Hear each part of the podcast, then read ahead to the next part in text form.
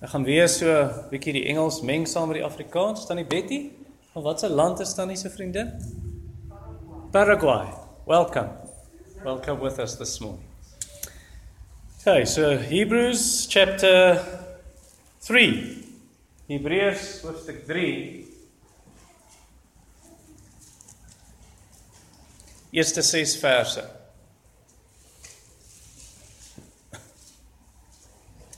Hebrews 3, verse 1 to 6.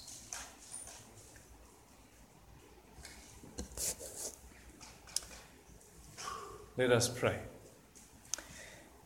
Great God in heaven, righteous Father, we bow before you as humbly as we can, Lord. We know we are proud creatures in need of much humility, like John the Baptist. Jesus must increase and we must decrease.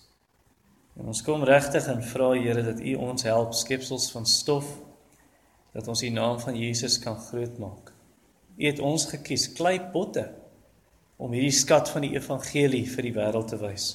En selfs ver oggend Here wanneer ons toegerus word met die waarheid van die woord, versterk ons, verkoop ons, bemoedig ons harte en laat ons toeneem in die genade en kennis van ons Here en Saligmaker Jesus Christus. Amen. So die tema Jesus is groter as Moses. Jesus is greater than Moses. And uh, my son came into my study, Timothy, and he said, "What have you got your theme for your sermon yet?" So I said, "Yes." And he said, well, "What is it?" And I said, "Jesus is greater than Moses." He said, "Oh no."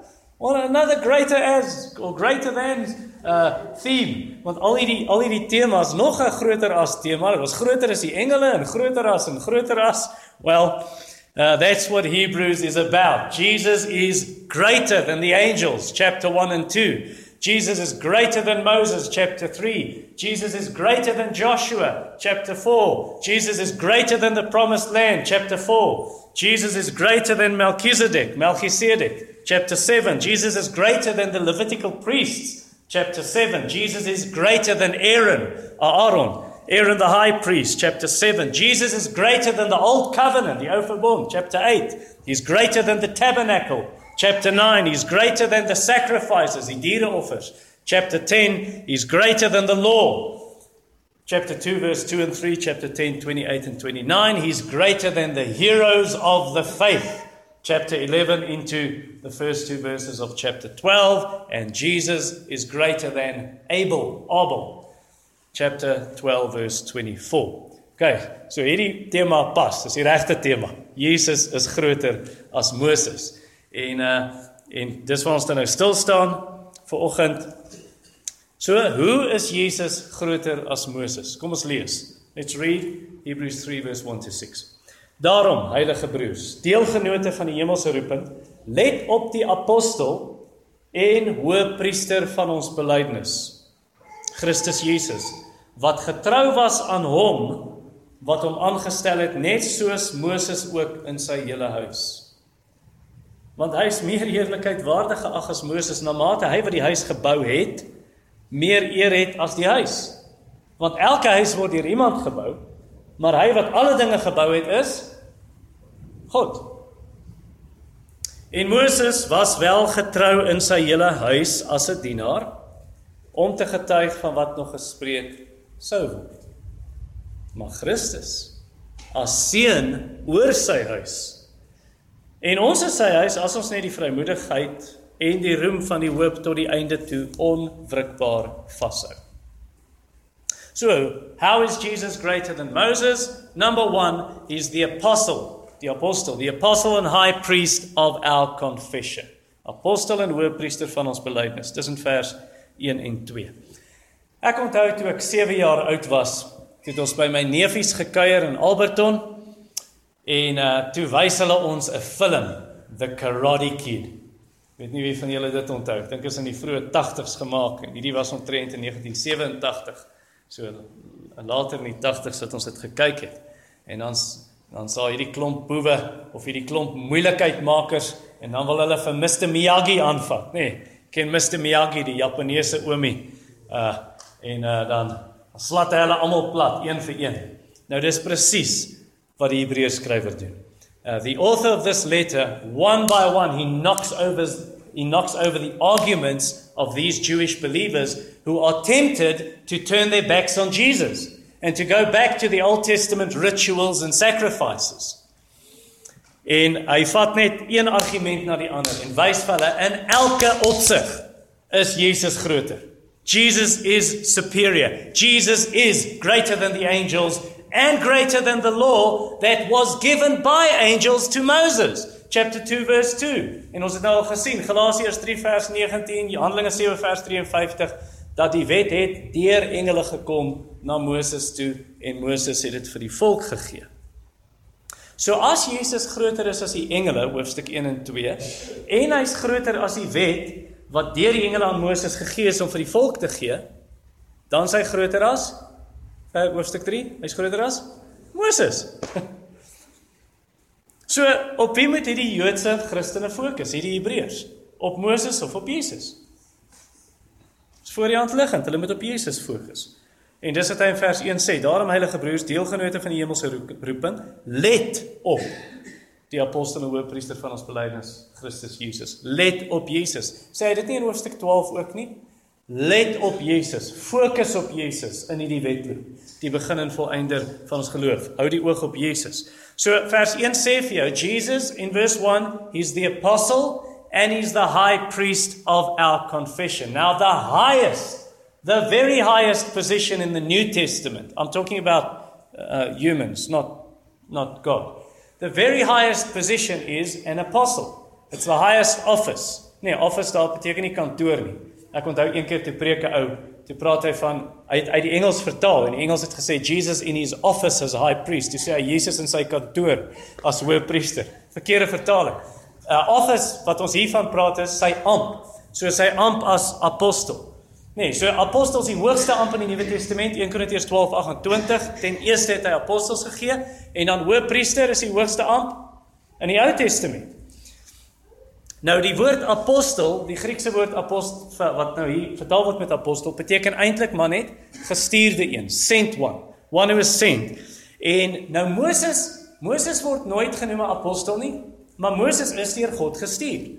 So in daai sin kan mens hierdie hierdie titel van hom gebruik en dan Aaron natuurlik, hy is die heel eerste hoëpriester. So eintlik wat hierdie teks vir ons sê, Jesus is groter as Moses en Aaron.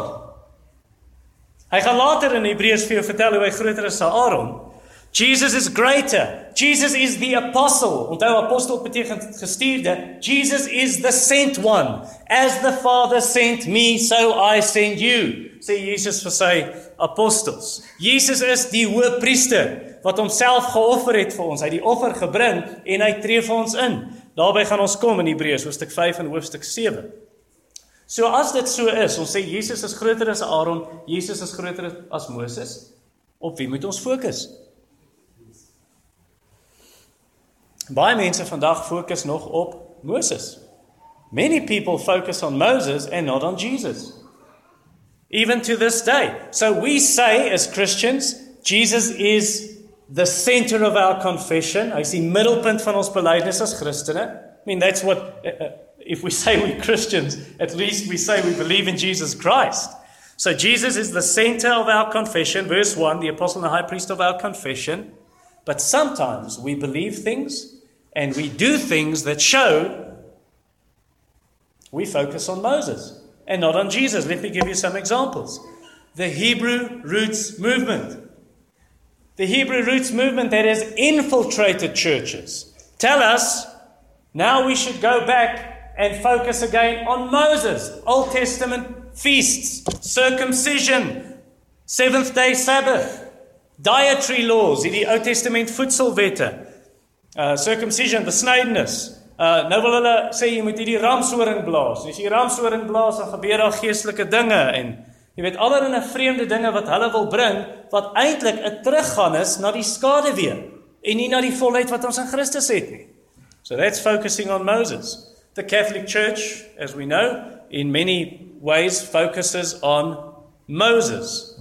For instance, praying to angels. That is using angels as a mediator, as a middle piece between you and God.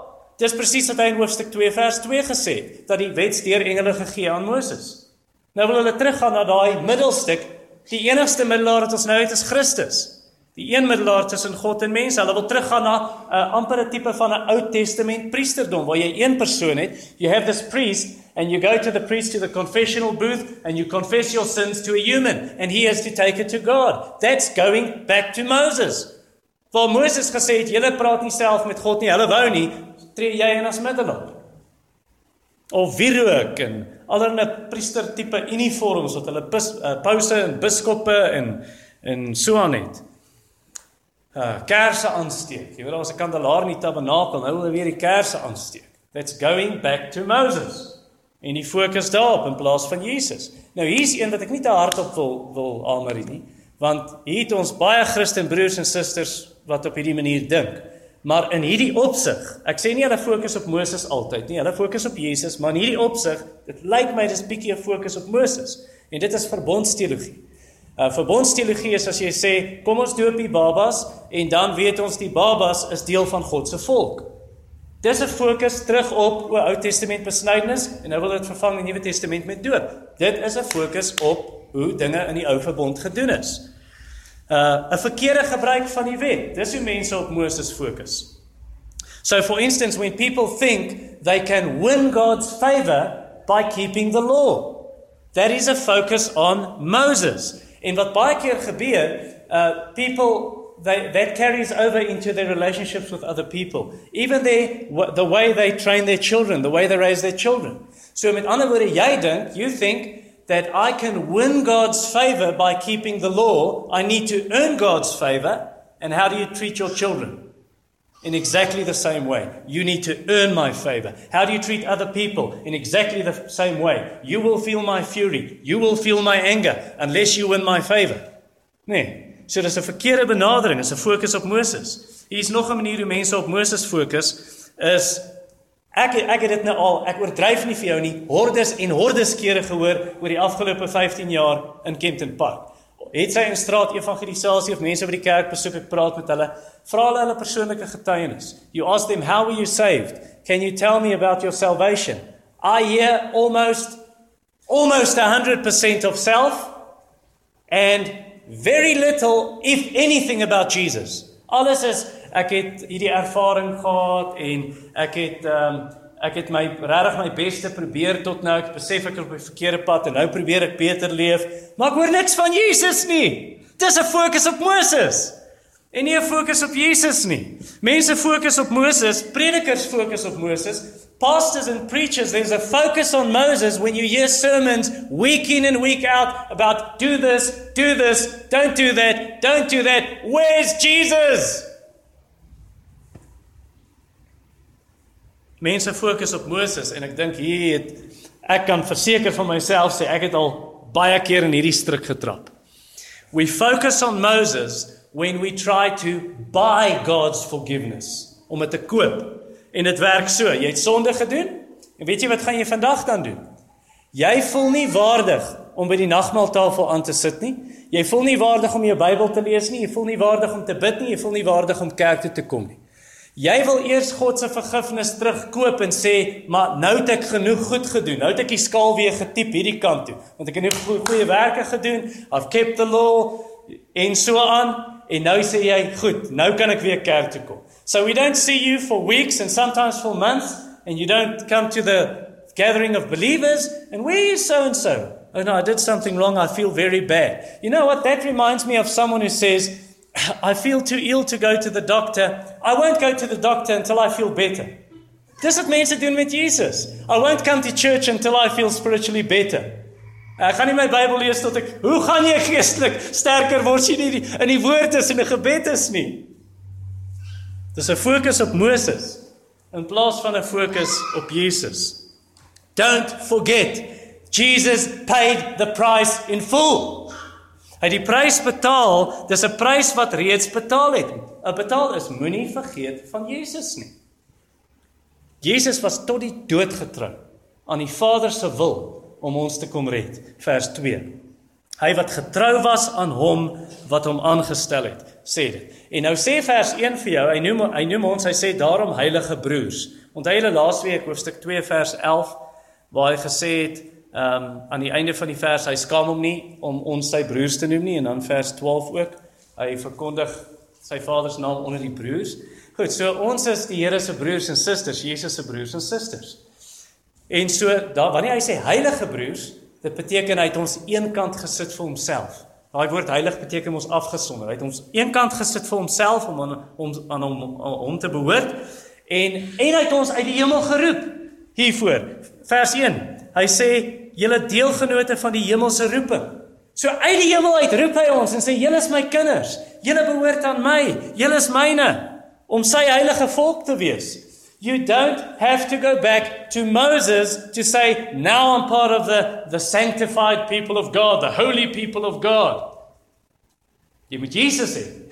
En dan sê jy deel van God se heilige volk, 'n nuwe volk wat hy vir homself gekoop het. So Jesus was getrou, sê vers 2 vir ons, getrou net soos Moses getrou was in God se hele huis. Moses was mos getrou aan daai roeping wat God hom gegee het. Nou wanneer hy sê die huis, hy praat nie van die tent nie, die tabernakel of die tempel nie. Tempel is in elk geval na Moses. Hy praat hier van die huis van Israel. Om te sê Moses was 'n getroue leier. Jesus is getrou en wie moet nog getrou wees? Ons. We should be faithful as Moses was faithful and more than that as Jesus was faithful. Be faithful to Jesus as Jesus is faithful. Faithful to his Father, verse 2, en getrou aan ons om ons te kom help en ons te kom verlos. Jesus is grieved, sad, bedroef if we are unfaithful like a wife is unfaithful to her husband or a husband is sexually unfaithful to his wife. Dis waar die boek Hosea gaan, hè. Waar Hosea, hier sien die hy trou met 'n prostituut, maar sy's heeltyd ontrou en die punt is om te sê dis presies so Israel is. Ontrou aan God en ons moet nie ontrou wees nie aan die Here. So so ons moet kies wie ons wil dien. Sê die Bybel net, Josua het dit nie gesê nie, kies vir julle wil dien. Wil julle die die afgode dien van die Ammoniete? Wil julle die afgode dien wat Abraham gedien het voor hy tot bekering gekom het of gaan julle die Here dien? Dat ons kies wie ons wil dien. Ons kan nie ons kan nie op 'n plek kom waar jy weet jy wil nie die keuse maak. You don't want to make the choice between between the world and Jesus. No, no. We should follow Christ wholeheartedly. We should follow Christ fully. You should follow Christ with all in you. And if you're not willing to do that, don't follow Christ. Jesus, with Jesus it's all or nothing. So ons kan nie op 'n plek kom jy weet jy het nie eintlik tyd vir Jesus nie. Kom ek sê net dit so in een sin. All Jesus asks of you. En kom help my reg na die tyd se verkeerd is. All Jesus asks of you is be faithful. That's it. Hy wil net hê jy moet getrou wees aan hom. So moenie vir weke en vir maande wegbly van sy woord en wegbly van die plek van gebed en jy weet weke sien ons jou nie saam met die gelowiges of maande wat jy net nie saam met die gelowiges kom nie. Wees getrou. Mark Jones sê ons verwag nie dat mense die krag en die toewyding van Dawid moet hê nie. Ons verwag nie jy moet die wysheid en die welvaart van Salomo hê of die gawes en die heiligmaking van Paulus nie. Ons wil eenvoudig hê dat ons mense in die diens aan die koning getrou moet wees. Nie briljant, ryk of magtig nie, net getrou. Soos wat vers 2 hy was, getrou. Nommer 2. Hy is die bouer van alles. So Jesus is the builder of all things, verse 3 and 4. So let's say here's a builder. He builds mansions in Italy, in Switzerland, in Australia, in France, in Scotland, in Clifton, in Hollywood.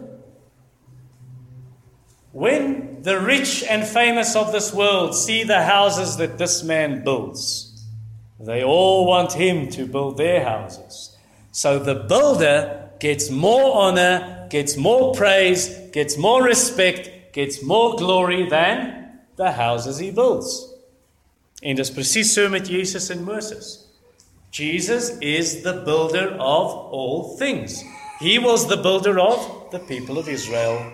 He's the builder of the New Testament church. He's the builder of all creation he's the builder of the new heavens and the new earth. En dit sien ons in vers 4 vers 4. Elke huis word deur iemand gebou, maar hy wat alle dinge gebou het is God. Vers 3. Hy is meer heerlikheid waardig geag as Moses na mate hy wat die huis gebou het meer eer het as die huis. If you see a building uh nou moet ek mooi ja, tannie Babs gaan weet en ek dink oom Albert en tannie Lukie miskien. Hulle weet wie hierdie gebou gebou. Maar die res van julle weet nie. Dalk 'n paar ander as ek gou kyk. Okay, most of us don't know who built this building. But you know it didn't come here by by itself. No one blew up a brick factory and just it fell in order. Uh, or dropped bricks and steel and glass and, and cement from the sky and lo and behold Kempton Park Baptist Church. Dit het nie so gebeur nie. 'n Gebou veronderstel if there's a building there's a builder. If there's a creation there's a creator. And that's the point of verse 4. Elke huis word deur iemand gebou. Hy wat alle dinge gebou het is God. And this house, not talking about this building, I'm talking about the house that Jesus built, creation, the church, Israel, and so on. The house that Jesus built shows you something of his glory, of his majesty, of his wisdom, of his strength. En dis die die idee wat jy ook kry in vers 3 wanneer dit praat van heerlikheid en eer wat Jesus het. So for instance, a swallow, a swallow, a little bird that migrates, or let's say a tern, T E R N. Uh, that's a kind of bird in Afrikaans, a sterretjie. So it's a seevoël. And this bird flies 18,000 kilometers per year. When it migrates in the, in the winter months, it goes away from the cold and goes to the summer. That bird has got a GPS system better than any GPS. Has your GPS ever deceived you? Turn left.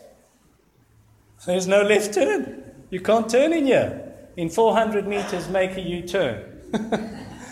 en dan raak die GPS te mekaar. 'n Sterretjie of 'n swalkie selfs, die GPS-stelsel, die migrasiesisteem wat God ingebou het, that shows something of the wisdom of the creator. Just look at at uh, galaxies, sterrenstelsels, the power of the creator. Look at the variety of things he has made mangoes, lychees, bananas, oranges, nachos, watermelons, melons, apples, grapes, different kinds of grapes. That shows you something of the knowledge of this creator. Nou het ek net 'n paar vrugte genoem. Dink aan verlossing. Jesus dying on the cross for sinners that tells you something of his love. Waarmee is ek besig? Ek's besig om vers 3 vir jou te sê As jy na die huis kyk, sien jy iets van die bouer. Jy sien iets van sy heerlikheid en eer. So Jesus, Jesus is the builder of all things. Who is Moses? Moses is just one stone in the building. so that's why Jesus is worthy of more respect and praise and honor and glory than Moses. Right, so so Moses Moses wanted to see God's glory. Show me your glory. And he just saw a fraction. He just saw a glimpse. Jesus is the glory of God. Chapter 1 verse 3. So Jesus is definitive meer eerwaardig as Moses presies soos vers 3 en 4 vir ons sê. En ek wonder partykeer julle of ons te min maak van Jesus as die bouer van God se huis. Ons het hierdie idee. We have this idea that the church doesn't grow anymore. Missions is dead. Evangelism doesn't work. Revival can't happen in our time. The world is too bad. We have a wrong idea. We think the world's going to swallow the church and there'll be nothing left, and Satan will, in the end, at least in the end, conquer. What about the promise of Matthew 16 18? I will build my church, and the gates of hell will not prevail against it. Does the promise not stand? Ons vergeet hierdie 3 in vers 3 en 4. Jesus is die bouer. Ja, hy is nie eintlik die bouer nie. Evangelisasie werk nie, sending is dood en so. Ek wil jou aanspoor. As jy nie hiervoor doen nie, ons het vanoggend hiervoor gedoen in die in die in die bid hier. Ek wil jou aanspoor om dit op jou gebedslys te sit as dit nie daar is nie. Bid vir kerkgroei, bid vir bekerings, bid vir evangelisasie, bid vir sending, bid vir kerkplanting, bid vir herlewing. Dat ons dit vir die Here vra. En ek wil jou aanspoor, share the gospel. Jesus is the builder of his house, of God's house. Jesus is building the church. Share the gospel. Do evangelism. Dalk is jy bang. Vra dan vir die Here, Here gee my moed. Gee my asseblief 'n oop deur. Leer my hoe. Miskien sê jy ek weet nie hoe nie. Ray Comfort, The Way of the Master. Gaan op YouTube, op die internet. Dan tik jy in Ray Comfort. R A Y en dan comfort soos ek dit jy spel dit soos jy dit sê. Ehm um, en jy sal daar leer hoe om die evangelie met mense te deel. Nommer 3. Hy is die seun van God. Jesus is the son of God. So in that way he's greater than Moses. That's verse 5 and 6. Uh Renate, jy's 'n onderwyseres en hier's 'n een of twee ander van julle miskien. If children are good and they obey the teacher en hulle is pligsgetrou and they're respectful, that is every teacher's dream. to have children like that. It's a pleasure to work with kids like that. And that's how Moses was. Moses was getrou. Hy was getrou in elke aspek van sy diens in God se huis, vers 5. En Moses was wel getrou in sy hele huis as 'n dienaar sê dit vir ons. And yet, even though Moses was faithful in God's house as a servant, verse 5, what was Moses? A servant. That's all. he was a servant. And he didn't even speak about himself. Verse 5 says he spoke about what was to come. Who's that? That's Jesus. Hy het vertel van die dinge wat kom. Deuteronomium 18 vers 15 tot 19 praat hy van die profeet wat soos ek is, maar daai profeet jy moet vir hom luister. En dis natuurlik Christus en Jesus is nie net 'n profeet nie. Nee, hy's baie meer as dit, hy's die seun van God. Uh, wat ons nou ook laas gesien het, hy's God self in hoofstuk 1. So, ons kan sê anders as Moses. Moses is net 'n dienskneg. Wie's Jesus? Wat sê vers 6 vir ons? Hy's die seun. Moses was 'n dienskneg in God se huis. Wat's Jesus se verhouding met die huis in vers 6? Is hy in God se huis vers 6? Wat sê vers 6? Oor. Jesus is over God's house, not just in God's house like Moses was. Jesus as hy die seun is, dan is hy die erfgenaam, want die seun erf alles. Ons het dit al gesien in hoofstuk 1 vers 2. If we say Jesus is over God's house, that means Jesus is king. Lord, head of God's house, head of the church. So as die kerk vir Jesus so belangrik is. Hmm. Dan s'ek bevrees in 2019 het te veel mense 'n laasiening van die kerk. Vir Jesus is die bouer van hierdie huis. So moenie met die kerk maak wat hedendaagse jong mense met mekaar maak nie. Hulle gaan vir 10 jaar uit of hulle bly self saam. Hoe sê hulle in Engels? Hulle wil nie commit nie. Nee, wil nie commit nie. Hulle wil nie plegtig verbind wees nie. Eintlik verag hulle die huwelik, hulle het 'n laassiening van die huwelik. Moenie so maak met die kerk soos wat jong mense met mekaar maak nie. Nou wat beteken dit prakties? If we say we we should be committed to the church, if the church is so important to Jesus, he's the builder of the house and he died to purchase the church with his blood. Acts 20, verse 28. Well, what does it mean practically? Practically, it means some of you need to repent of your sin and get converted today. You cannot be part of the church because you're not saved. Practically, for some of you, it means you need to get a high view of the church. Moenie die kerk verag en dink ag ek kan op ek kan net so goed op my eie by die huis regkom nie. Sit net RSG aan of luister op die internet of sit die TV aan. Vir party van julle beteken dit jy moenie net die kerk bywoon nie. Want goed, kom ons sê jy's gereeld hier, jy moenie net die kerk bywoon en op die kantlyn staan nie. Uh that's like you know the rugby. Some of you Ja, daar's tyd. so the rugby Most of us here know better than the ref, right? Ons staan op die kantlyn. Ons is nie in die wedstryd nie. En jy moenie so met die kerk maak nie. Moenie so met die kerk maak. Jy staan op die kantlyn. Jy's nie deel van die wedstryd nie. Ek wil jou uitdaag. Bely jou geloof in Jesus Christus openlik. En maak 'n openlike, 'n publieke verbintenis met die kerk. Word gedoop en sê ek wil lidmaat word by hierdie gemeente. Ek ken Jesus Christus. Ek moet hoe sê ons weer in Engels boots and all in wees.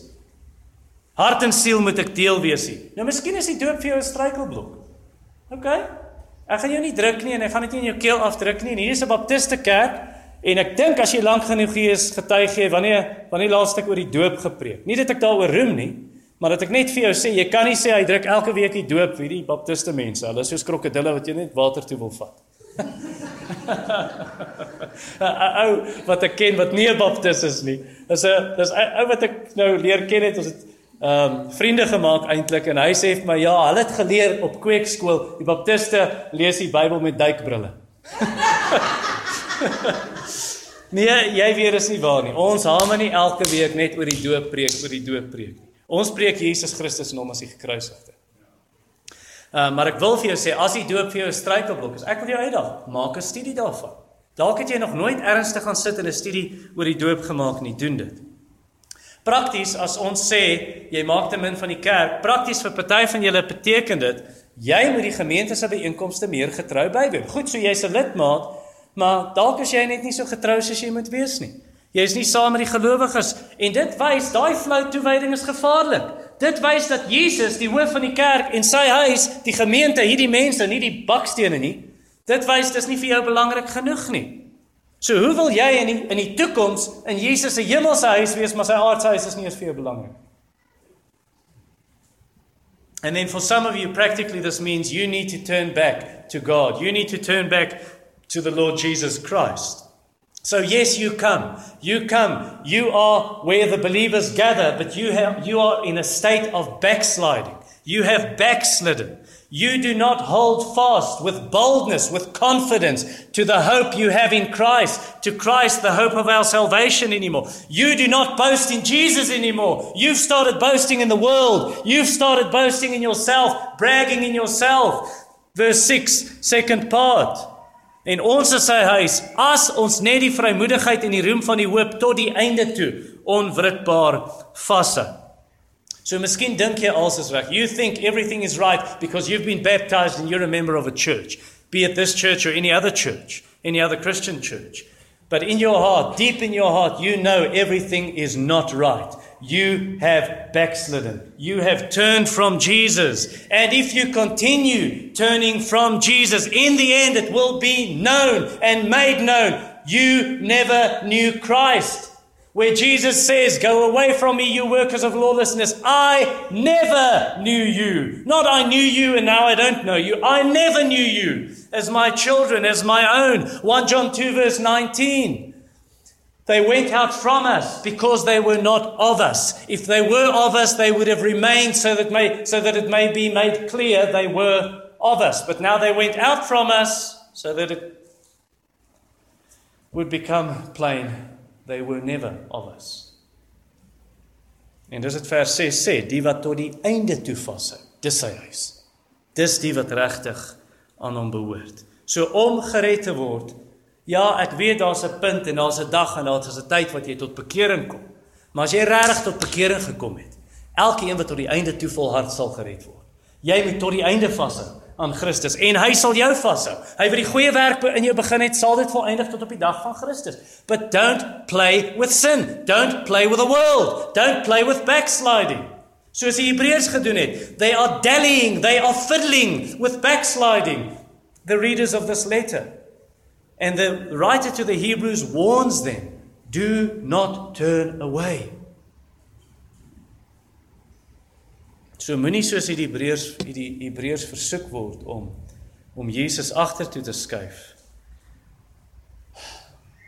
Hou die oog op Jesus.